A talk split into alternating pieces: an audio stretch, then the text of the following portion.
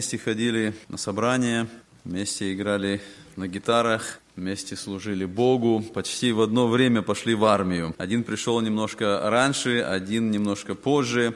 И э, вот стали замечать, что тот, который пришел немножко позже, что-то с ним произошло. Перестал ходить на собрания, начал жить жизнью греховной, и стало вдруг слышно это слово, страшное слово, которое тогда только так вот появилось, наркотики. Потом шло время, и вот этот один из э, старших друзей все время чувствовал, что ну надо же что-то делать, надо же как-то подойти, надо же как-то поговорить, надо же, ну что-то же надо делать с другом-то, с младшим. И так и не сделал. И потом наступил тот страшный день, когда этого младшего друга нашли в своей комнате, лежащим на полу, и рядом валялся шприц, и врачи сделали диагноз передозировка. Прошло уже больше 20 лет – а до сих пор чувствую вину, что не подошел, не сказал, не поговорил. Что такое призывная проповедь? Может ли проповедник призвать человека к покаянию? Может ли проповедник сделать что-то, когда человек грешит, когда он живет ненормальной духовной жизнью? Ведь покаяние – это раскаяние сердца. Это когда человек – понимает, что он виновен перед Богом, и он сокрушается. И когда настоящее покаяние происходит, нужно сокрушение сердца. Может ли проповедник что-то сделать, чтобы э, тот человек, которому он говорит, пришел в это состояние, чтобы у него сердце сокрушилось, чтобы он раскаялся, чтобы он к Богу устремился. Любой проповедник – это человек. Но Бог может это делать тогда, когда Слово звучит – и поэтому мы призваны к тому, чтобы говорить Слово. Проповедовать – это значит говорить Слово. И когда мы говорим Слово, тогда это не проповедник призывает, это Бог призывает через свое Слово. Тогда, когда звучит живое Слово Евангелия, тогда Дух Святой касается сердца человека через свое Слово. И это Слово начинает работать в сердце человека, и человек – слыша это слово, вдруг понимает, что он виновен перед Богом. Он понимает, что он грешник. Перед ним вдруг открывается, снимается вот эта пелена, и он видит себя, он видит свою жизнь. Он понимает, что если он таким останется, он погибнет. Потому что такая жизнь, как у него, она ведет к погибели. И вот это вот призывная проповедь. И в этом великое дело, которому мы все призваны – говорить Слово и проповедовать. Я хочу прочитать несколько стихов из Евангелия Матфея, 7 глава, я прочитаю 13 и 14 стихи. Евангелие Матфея, 7 глава, 13 и 14 стихи. «Входите тесными вратами, потому что широки врата и пространен путь, ведущий в погибель, и многие идут ими. Потому что тесны врата и узок путь, ведущий в жизнь, и немногие находят их. Вот эти два стиха, которые мы прочитали, это, если можно так назвать, кульминация Нагорней проповеди Иисуса Христа. Почему? Потому что в этих словах Христос, проповедуя, обращаясь к людям, обращаясь к народу, Он подводит человека к принятию решения. Он много говорил, если мы читали 5-6 глава, Он говорил о том, а, как нужно жить, как нужно служить Богу, каким образом нужно понимать Писание. И вот теперь вот в этой седьмой главе он подходит к решению, он подводит человека к решению. Когда человек должен, услышав это, он должен принять решение. И Христос в этом тексте, он показывает вот эти два вида ворот, которые открывают два пути – которые ведут к двум различным направлениям. И Христос говорит, и две различные группы людей идут или одним путем, или они идут другим путем. Мы всегда принимаем в своей жизни решения. Каждый день, каждое утро. Как только мы просыпаемся, мы начинаем принимать решения. Еще до того, как мы проснулись, мы принимаем решение, во сколько нам проснуться – Потом мы принимаем решение, встать мне сейчас или не встать. Мы принимаем решение, что мне позавтракать, как мне одеться. Мы принимаем решение, ехать сегодня на работу или не ехать. И вся наша жизнь, она состоит из принятия решений. Мы принимаем решения После этого мы действуем, мы осуществляем то, что мы э, согласились сделать. Поэтому вся наша жизнь это, – это последовательность каких-то решений, которые мы принимаем. Но есть наиболее важные решения, которые определяют не только, э, из чего будет состоять мой день, которые определяют вечность. И вот Слово Божие в этом тексте, который мы прочитали, оно как раз подводит нас именно к принятию решения. И мы находим в Священном Писании, что Бог всегда направлял человека к принятию решения. Бог всегда направлял человека и ставил человека перед выбором, и давал возможность человеку, и побуждал человека, чтобы человек принял решение – и Бог показывал ему эти два пути и направлял, и говорил, какое правильное решение и какой правильный выбор должен сделать человек. Вы помните, Бог через Моисея, Второзаконие 30 глава, обращается к народу израильскому и говорит, «Жизнь и смерть предложил я тебе». Это выбор – Бог дает возможность выбора. Вы помните, когда Иисус Навин вел народ, и они вошли уже в землю обетованную, и Иисус Навин обращается к народу и говорит, изберите, кому служить. И он говорит, а я и дом мой будем служить Господу. Это решение, которое Господь делает перед человеком. Бог предлагает этот выбор – и человек должен принимать решения. Мы читаем книги пророка Иеремии, 21 глава, 8 стих. «И народу сему скажи, так говорит Господь, вот я предлагаю вам путь жизни и путь смерти». Это опять выбор. Проходит много лет на протяжении вот всех этих текстов, которые мы прочитаем. И Бог опять ставит выбор и опять предлагает сделать решение. Третья книга Царств, 18 глава, с 21 стиха написано, «И подошел Илья ко всему народу и сказал, долго ли вам хромать на оба колена?» Если Господь есть Бог, то последуйте Ему, а если Ваал, то Ему последуйте. Опять выбор. И опять человек должен принимать решение. Это его решение, которое он должен сделать. Мы читаем уже в Новом Завете, 6 глава Евангелия Иоанна, 66-67 стихи, сказано, «С того времени многие из учеников Его отошли от Него и уже не ходили с Ним. Тогда Иисус сказал 12, «Не хотите ли и вы отойти?» Многие отошли от Христа. Они решили, нет, это не для нас. Нет, мы так не хотим. Нет, мы больше не пойдем. И они отошли от Христа. И что делает Христос? Он обращается к 12 ученикам и ставит их перед выбором. И ставит их перед принятием решения. И он задает вопрос, не хотите ли и вы отойти? И что они должны сделать в этот момент? Они должны принять решение – они видели, почему отошли те другие. Они знали причины. Нам это так конкретно не описано. Но они знали, почему вот те другие отошли от Христа, не пошли за Ним. И Христос их ставит перед этим выбором. Он говорит, не хотите ли вы отойти? И ученики принимают решение. Помните, Петр провозгласил это решение. Он говорит, Господи, кому нам идти? Ты имеешь глаголы вечной жизни. Они принимают правильное решение – когда мы думаем вот об этом принятии решения, это решение, которое нужно сделать, это не просто решение, которое мы когда-то сделали.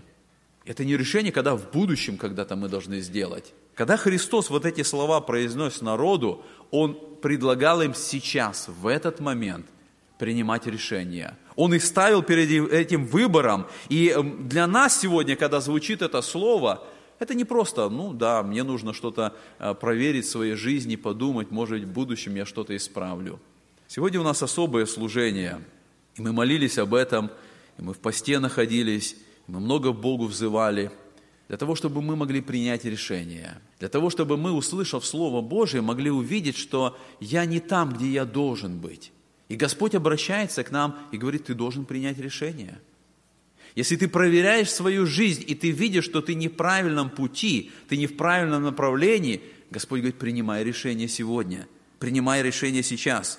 Вот этот стих, который здесь э, мы прочитали, интересно здесь отметить, что различие, которое делает Христос, вот эти двое ворот, два пути, два направления, это не различие, как иногда мы, может быть, по привычке думаем, это различие между христианами и нехристианами – или это различие между верующими и неверующими?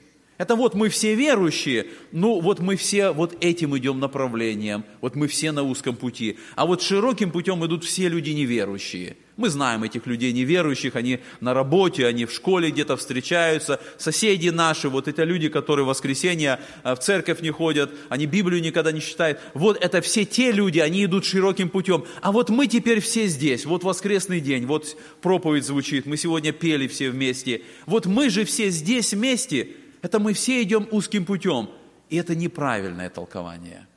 Потому что в этом тексте, когда Христос делает разграничение – когда он показывает эти тесные врата и широкие врата, и говорит об этих двух группах людей, он говорит о верующих и в первой группе, и во второй группе. И те люди верующие, и те люди верующие. И те люди думают, что они идут, и направление, конечная цель – это жизнь вечная, это небо. И эта группа точно так же – они думают, что они идут правильным путем, и в конце их пути будет вечность, и они попадут в небо. И поэтому, когда Христос делает это разграничение, Он показывает нам, в жизни есть две группы верующих. И когда Христос говорит, Он показывает, что эти две группы верующих, знаете, чем отличаются?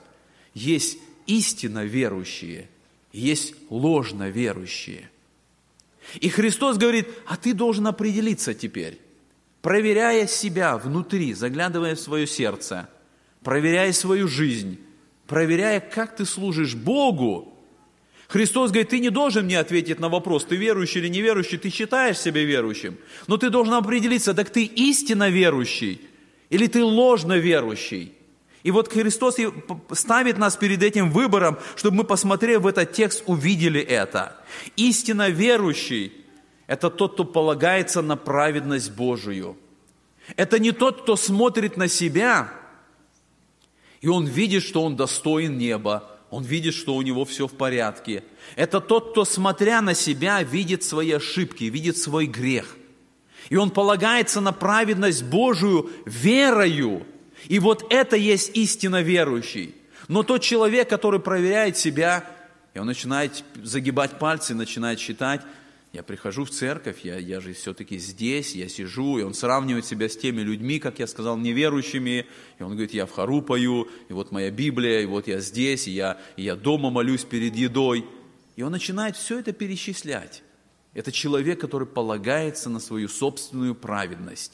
Это ложно верующий человек.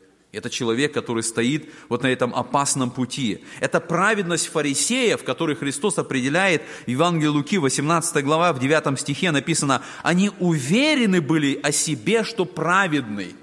Фарисеи были уверены о себе, что они праведны. И Христос открывает это опасное состояние. И поэтому в этом тексте перед нами открывается выбор. Выбор для верующих.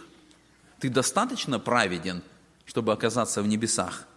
Или ты уповаешь на благодать Божию. А уповать на благодать Божию, это значит вернуться к самому началу Нагорной проповеди. И еще раз посмотреть, так о чем же говорил Христос? О чем же Он проповедовал? Если вот этот текст 7 главы 12, 13 и 14 стихи, это кульминация, это уже выбор, это уже решение, которое нужно принимать. Так о чем же говорил Христос до этого момента? И мы помним начало Нагорной проповеди, когда Христос обращается и говорит, блаженны нищие духом, ибо их есть Царство Небесное. Я начинаю проверять себя, и могу ли я сказать, что я нищий духом? Если я загибаю пальцы и считаю свои достоинства, и считаю, что сравниваю себя с теми людьми в мире, в школе, на работе, с кем-то еще, это не нищета духовная, это самоправедность. Это я начинаю чувствовать себя, что я уже где-то вот такой я выше. Это я уже попадаю в ту категорию, ту истории, которую рассказал Христос, что два человека вошли в храм помолиться. И один из них молился и говорит, Господи, благодарю Тебя, что я не такой, я не такой, я не такой. Я не такой, как этот мытарь. Вот он какой я. А этот мытарь стоял и молился, говорит, Господи, будь милостив ко мне, грешнику. И Христос говорит, он пошел более оправданным. Потому что вот что значит быть нищим духом. И Христос на горной проповеди, Он начинает перечислять все эти качества человека, который может быть в Царстве Божьем. Блажены плачущие, блажены милостивые, блажены алчущие жаждущие правды. И мы начинаем думать о том, что вот эти качества – это что-то такое недосягаемое, высокодуховное.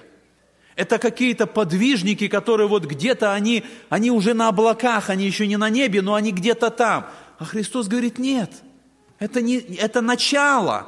Это чтобы войти в Царство Небесное, это нужно с этого начинать. Это нужно увидеть, кем я должен стать. И поэтому Христос, проповедует этой Нагорной проповеди, Он подводит нас к этой кульминации, к этому решению. И Он говорит, входите тесными вратами, принимайте это решение. Я вам проповедовал, я вам говорил, теперь от вас зависит. Теперь вы должны сделать свой выбор, и вы должны принять решение. И Христос на протяжении всего своего земного служения, всей своей проповеди, Он показывал вот эту противоположность то, что верно и то, что неверно. То, что в жизни человека есть плод добрый, а есть плод плохой. Он говорит, есть строитель, который мудрый и правильно строит, а есть неразумный. Есть человек, который на фундаменте камня строит, а есть тот, кто на песке строит. Есть то здание, которое стоит, и вроде бы оно держится, но как только наступит шторм, оно рассыпется и оно развалится. А есть то здание, которое выстоит, которое действительно будет крепким в момент проверки. И вот в этом тексте, который мы прочитали, мы тоже видим эти противоположности, которые показывает нам Христос. Он говорит, есть двое ворот. Есть двое ворот. Есть широкие врата и есть тесные врата. И когда мы думаем об этом, мы видим, что и те, и другие люди думают, что и те, и другие ворота, они открывают путь к Богу, они открывают путь в небо, они открывают путь спасения. Но Христос показывает, не каждая дорога ведет туда, не каждая дорога ведет в небеса. Когда мы думаем вот об этих тесных вратах, тогда мы можем увидеть, что первое, что э, в, этом, в этой истине открывается, ты должен войти куда-то – когда Христос говорит, входите, это, это решение, которое я должен принять. И мы знаем, что такое входить в ворота. Мы знаем, что такое ходить в дверь. Я или там, я, я или вне, или внутри. Я должен принять решение, я должен войти куда-то. И Христос, говоря об этом, Он показывает решение принятия узкого пути. Путь человека, позволяющего жить греховной жизнью, это не узкий путь. И Христос в этой проповеди, говоря к фарисеям, Он показывал, насколько широким стал фарисейский путь. Потому что фарисеи настолько расширили свой путь.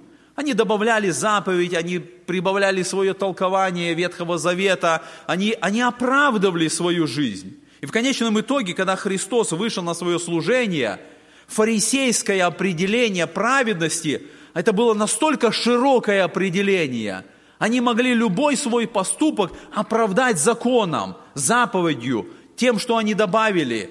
Это был широкий путь. И вот Христос начинает проповедовать.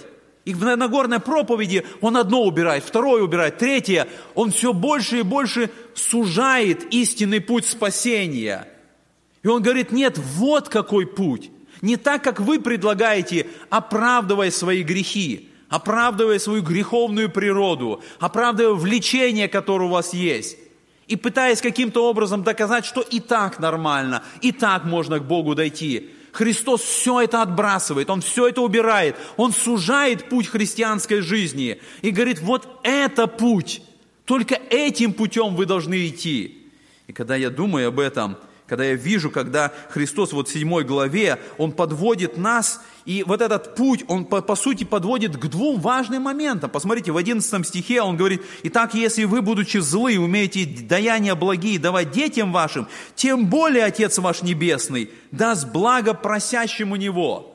Он предводит, подводит нас к двум важным моментам. Первое, к Богу нужно идти за милостью – у него просить надо, не на себя смотреть надо, какой ты, к Богу нужно идти, и перед Ним на колени становиться, и у Него просить милости. И когда мы просим у Него милости, Бог даст нам по милости Своей. И второе, то, что Он определяет в 12 стихе, Он говорит, «И так во всем, как хотите, чтобы с вами поступали люди, так поступайте и вы с ними, ибо в этом законы пророки».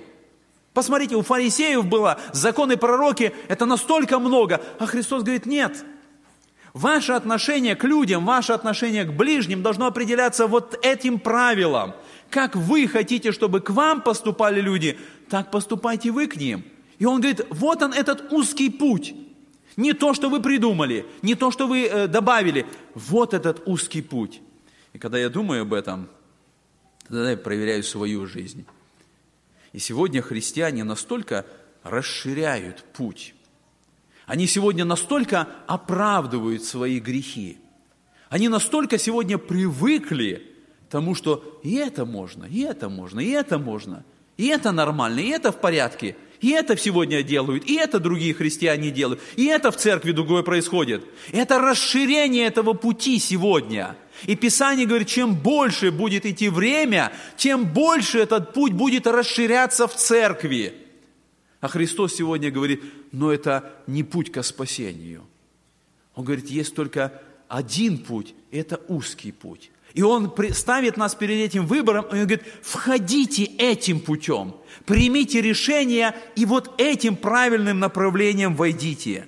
Второе, что мы видим здесь, Христос говорит, это должны быть тесные врата.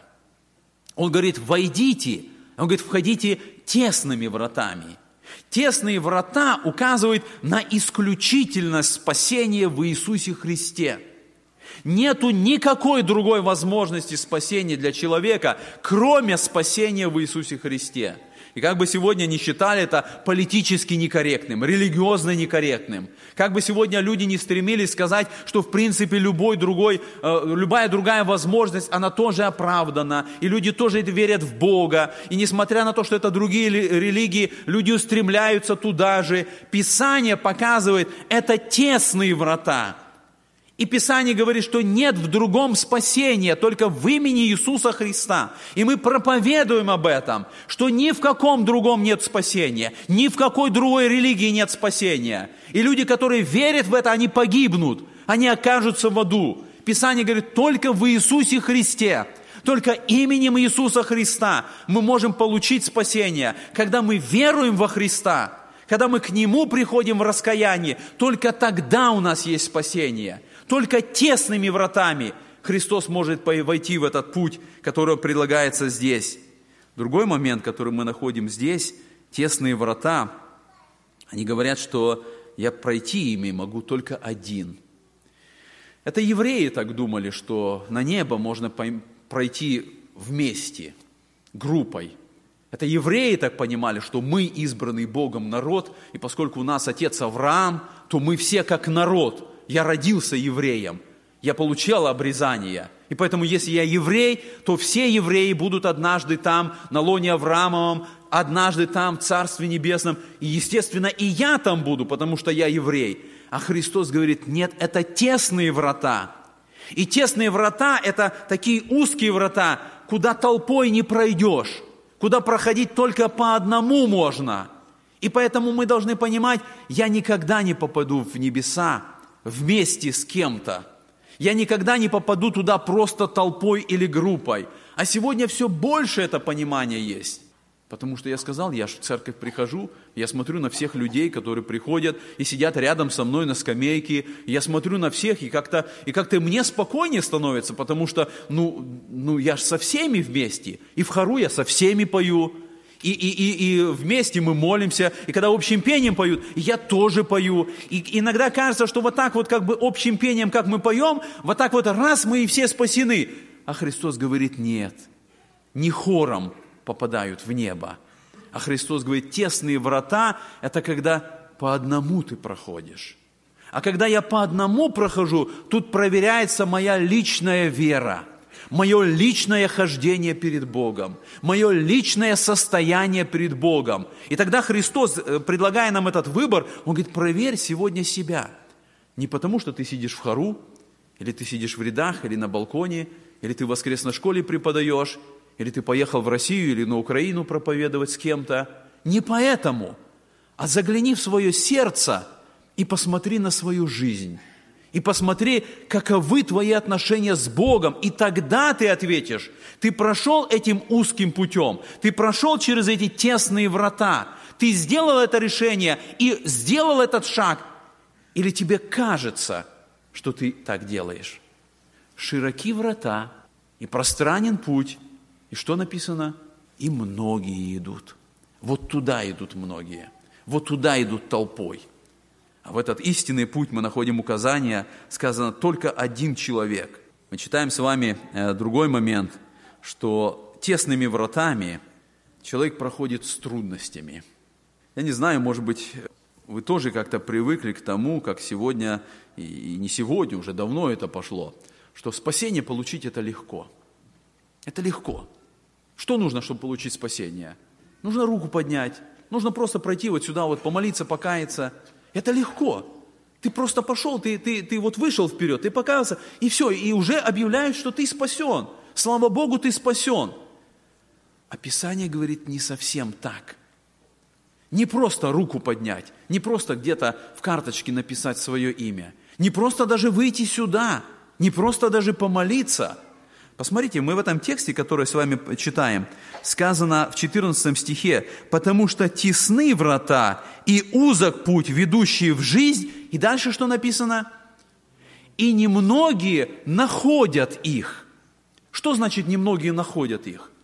Это значит, искать что-то нужно. А искание – это предполагает какую-то сложность. Если я потерял что-то, я ищу – это не значит, что оно передо мной вот здесь вот лежит. Если оно передо мной, то мне искать не надо. Если я потерял что-то и мне искать надо, то я очень усердно это делаю. Я через трудности прохожу, мне найти надо. И поэтому Христос говорит, что вот эти тесные врата, этот узкий путь, немногие находят. А вы думаете, что среди тех, которые не находят, не было тех, которые выходили и каялись? Были.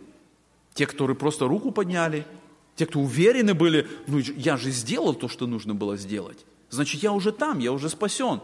А Христос говорит, что это не совсем так. Посмотрите, в параллельном месте, это Евангелие Луки, 13 глава, с 23 стиха так написано. «Некто сказал ему, Господи, неужели мало спасающихся?» Он же сказал им, «Подвязайтесь войти сквозь тесные врата, ибо, сказывая вам, многие поищут войти и не возмогут». Вот этот текст, если мы смотрели немножко раньше, написано, что Христос проходил по городам и селениям, уча и направляя путь к Иерусалиму. И вот Христос идет и проповедует по городам, по селениям, Он проповедует, Он направляется к Иерусалиму. И вот там был этот человек, и он смотрит на проповедь Христа, и он видит, а каются мало. Мало людей на проповедь Христа каются – Нету такого, что целая толпа покаялась, и вот все они идут туда, в Иерусалим. И тогда он задает этот вопрос Христу, он говорит, Господи, неужели мало спасающихся? И посмотрите, что Христос отвечает в своем а, ответе. Он говорит, подвязайтесь войти сквозь тесные врата. Вот это слово, которое использует здесь, слово «подвязайтесь», это греческое слово «агонозомаи», а слово, от слова агонозамаи происходит наше русское слово агония. Это означает сильное напряжение.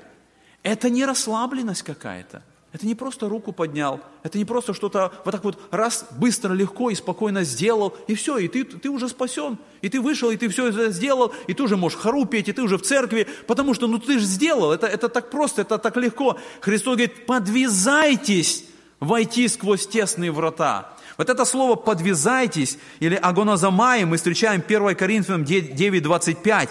Там Павел говорит, все подвижники воздерживаются от всего. В нашем русском переведено «подвижники», буквально там речь идет о спортсмене, об атлете, который все свои силы напрягает, чтобы достигнуть цели, достигнуть финиша – и Христос говорит, вот что такое спасение, подвязайтесь, то есть всеми силами, всем напряжением вы должны стремиться к этому. В другом тексте мы читаем Колосинам 4.12, там сказано, Павел пишет о Епофрасе, который подвязается за вас в молитвах. Что значит, что Епофрас подвязался в молитве? Это значит, что ну, он когда-то вспомнил среди дня за обедом, помолился, Господи, благослови там Павла, он где-то проповедует, Павел говорит, Епофраз подвязается за вас в молитвах. Это агонозомаи. Это значит молитва Епофраса, это было полное напряжение сил. Он молился Господу, он взывал Господу, он просил за Павла, он просил за его проповедь. Он говорит, Павел говорит, он подвязается за вас, колоссяне, он молится за вас всеми силами, всеми напряжениями. Вот что значит подвязаться. И потому, когда Христос отвечает на этот вопрос, что мало спасается, Он говорит, вы подвязайтесь, потому что многие не подвязаются и думают, что все в порядке, и думают, что они спасены. И в этом как раз и разница. И когда мы думаем об этих тесных воротах, оно показывает нам, что с багажом каким-то своим мы туда пройти никогда не можем. Мы не можем туда протянуть все свои достоинства, все, что у меня есть, все свои титулы, все свое значение. Вы помните богатого юношу, который хотел со своим багажом пройти? Он подошел к Христу, и он задает вопрос, что мне еще нужно сделать, чтобы наследовать Царство Небесное. И Христос сказал ему, Христос сказал, пойти все, что у тебя есть, продай и раздай нищим. И потом приходи, и ты через эти тесные ворота пройдешь. И ничего не будет мешать. И ты получишь жизнь вечную. И сказано, он отошел с печалью. Почему? Потому что чемодан с деньгами был. Потому что он хотел с этим вместе. Он хотел в Царство Небесное попасть, но и там быть богатым, и там иметь титул, и там иметь все свои достоинства. А Христос говорит, нет – он обращается и говорит, если не обратитесь и не будете как дети, не войдете в Царство Небесное. Что это значит? Почему нам, чтобы войти в Царство Небесное, нужно повернуться, обратиться и стать как дети? Потому что вот он ребенок, у него достоинства еще нет, он только родился, вот он здесь был, на руках его э, держали и молились. Он ребенок, и мы должны вот к этому состоянию прийти, все свои достоинства, мы все должны убрать. Блаженны нищие духом, ибо их есть Царство Небесное. И тогда только мы можем Господу прийти. Другой момент, который мы э, видим здесь, пройти через тесные врата, это пройти покаянием. Только через покаяние. Христос сказал, я есть дверь, то мною войдет, тот спасется. А пройти дверью Господа только тогда мы, когда мы в раскаянии приходим к Нему. Когда-то Иоанн Креститель проповедовал, и он говорит, сотворите достойный плод покаяния. Многие сегодня творят плод покаяния, но недостойный. Просто, легко, спокойно, свободно. А Христос побуждает нас, чтобы это был достойный плод покаяния. И, наконец, последнее, что мы можем отметить, нужно обратиться ко Христу. Когда мы обращаемся ко Христу, когда мы в этой молитве полностью вручаем свою жизнь Ему и говорим, Господи, это не я, Господи, ничего не могу, нету сил, нету способностей, Господи, верою к Тебе прихожу – и прошу, чтобы Ты взял меня, чтобы Ты поддержал, чтобы Ты повел, чтобы Ты укрепил. Вот это наше решение. Вот это мы становимся на этот узкий путь. Вот тогда мы пойдем. И мы видим, что противоположность вот этим тесным вратам – это широкие врата. Христос говорит, что есть широкие врата. Там идут все вместе. Там идут все спокойно. Там они все собираются в церкви. Там нету ничего личного. Там нету этих взаимоотношений с Господом. А зачем они нужны? Зачем читать Библию тогда, когда никто не видит? Когда все видят, я еще открою Библию. Зачем молиться Богу, когда никто не слышит? Зачем молиться до, долго? Зачем молиться дома? Зачем молиться в лесу, в горах, возле, на, на реке? Зачем молиться тогда, когда меня никто не видит? Там ничего нету личного. Там нету этих личных отношений с, с Господом. И поэтому там ты, в этих широких врата, ты можешь все с собой взять. Ты можешь все пронести. Ничего тебе не мешает. Свое достоинство, амбиции, характер свой, греховные наклонности, склонности, все, что тебе нравится, все, что ты любишь в этой жизни делать, все туда можно взять и идти этим путем, и называться христианином. И поэтому написано, что многие идут этим путем. Многие называются христианами и идут этим путем и думают, что конечное их назначение – это жизнь вечная. А Христос говорит, конечный путь – это погибель. Поэтому сегодня, когда мы читаем вот этот текст – когда мы рассуждаем об этом, он обращается к нам, и в 14 главе Евангелия Луки мы читаем 27 стих, здесь так сказано, «И кто не несет креста своего и идет за мною, не может быть моим учеником». Для меня это удивительно, идет за мною. Он креста не несет, он идет за Христом. И он думает, что в этой ситуации он ученик, он идет правильным путем. Христос говорит, нет, он не может быть моим учеником в этой ситуации – И поэтому вот в этой седьмой главе, когда, которую мы прочитали, немножко ниже, Христос говорит с 22 стиха, «Многие скажут мне в тот день, Господи, Господи, не от Твоего ли имени мы пророчествовали, не Твоим ли именем бесов изгоняли, и не Твоим ли именем многие чудеса творили? И тогда объявлю им, я никогда не знал вас, отойдите от меня, делающие беззаконие». Решение, которое предлагает нам Христос, мы должны сделать. Мы не знаем, сколько времени отпущено каждому из нас. Мы не знаем, сколько благодати Господь дает нам. И когда закончится жизнь каждого из нас. Я вижу, что это большая беда, когда церковь, когда члены церкви привыкают к своему теплому состоянию. И мы знаем, что наше состояние не такое, какое оно должно быть. И мы знаем, что что-то в нашей жизни не так. И сегодня, когда звучит это слово, мы, наверное, знаем, что человек, который идет широким путем – это, наверное, я. Это, наверное, я. Это в моей жизни я выбрал не ту дорогу. Это я прошел не теми дверями. Это я думал, что я христианин. А Христос сегодня через Слово Свое говорит, нет, ты должен увидеть, ты должен услышать, ты должен понять, что это не ты идешь этим истинным путем, ты идешь другим путем. И ты должен сегодня принять решение. И Христос сегодня обращается и говорит, входите тесными вратами. Совсем недавно прочитал историю про одного молодого человека, его звали Шин Дон Янг. Это единственный заключенный, который сбежал из лагеря в Северной Корее. Это лагерь номер 14. Он родился в этом лагере. В Корее в настоящее время э, много лагерей, почти 200 тысяч человек находятся в этих лагерях. Многие рождаются там. Там условия такие, что охранники они находят родителей, они заставляют их рожать детей, эти дети рождаются в лагере, и эти охранники воспитывают детей так, как нужно воспитывать. И вот этот Шин, он однажды услышал, как его мать разговаривает со своей, с его братом, планируя побег. А в лагере номер 14 условия такие, если ты совершаешь попытку к побегу, тебе расстрел. Если ты услышал, что кто-то планирует побег, и ты не сообщил, тебе расстрел. И он вышел в этот же вечер из лагеря, он пришел к охраннику, и он донес на свою мать и на своего брата. Через какое-то время весь лагерь, 20 тысяч человек, собрали на площадь, и мать и брата расстреляли. А этот Шина и не чувствовал никакой вины, потому что он сделал то, как его воспитали. Он сделал то, что нужно было сделать. Прошло, по-моему, 7 или 8 лет, когда в лагерь пришел еще один молодой человек, который был на свободе и который этому шину стал рассказывать, что кроме Кореи есть еще Америка, есть еще Китай, есть еще Япония, земля круглая, а он не знал об этом никогда. И он все стал ему рассказывать, и после этого он рассказал одну вещь, которая больше всего заинтересовала Шина. Он сказал, что если ты в Китай попадешь, то ты там жареное мясо можешь есть. И это больше всего за его заинтересовало. И они сказали, давай совершать побег. И он решил это сделать. И они вместе подготовились. Они вместе выбежали, и вот этот вот его друг, он поскользнулся на снегу, упал на этот э, э, электрический забор, и он погиб там, а Шин выбежал. И через какое-то, по-моему, через 7 месяцев он оказался в Китае, а потом с Китая он попал в Южную Корею, а сейчас он живет в Южной Калифорнии. 23 года, он сказал, меня воспитывали быть животным, меня воспитывали быть рабом. И сегодня, когда он получил свободу, он говорит, одно только продолжает мучить. Я по-прежнему, говорит, вспоминаю глаза матери. Перед расстрелом она пыталась на меня посмотреть, а я отворачивал взгляд. Я, говорит, до сих пор этим мучаюсь. Человек в лагере находился, в рабстве, получил свободу и до сих пор мучается.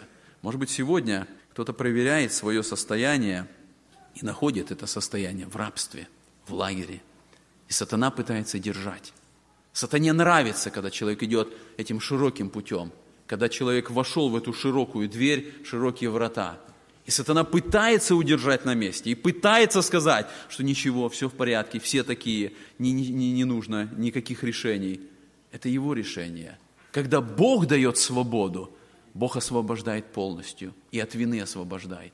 И дает это новое чувство отношения с Богом, когда человек получает эту свободу. Мы будем сейчас молиться. И я хочу, чтобы сегодня, вот слыша это слово, каждый из нас проверил. Мы имеем правильное отношение с Богом. Мы уверены, что мы идем узким путем. Мы уверены, что мы прошли через эти тесные врата. У нас есть эта уверенность. Если Господь сегодня кого-то касается, сколько бы лет вы не были членами церкви, и вы проверяете себя, и Господь показывает, ты на широком пути.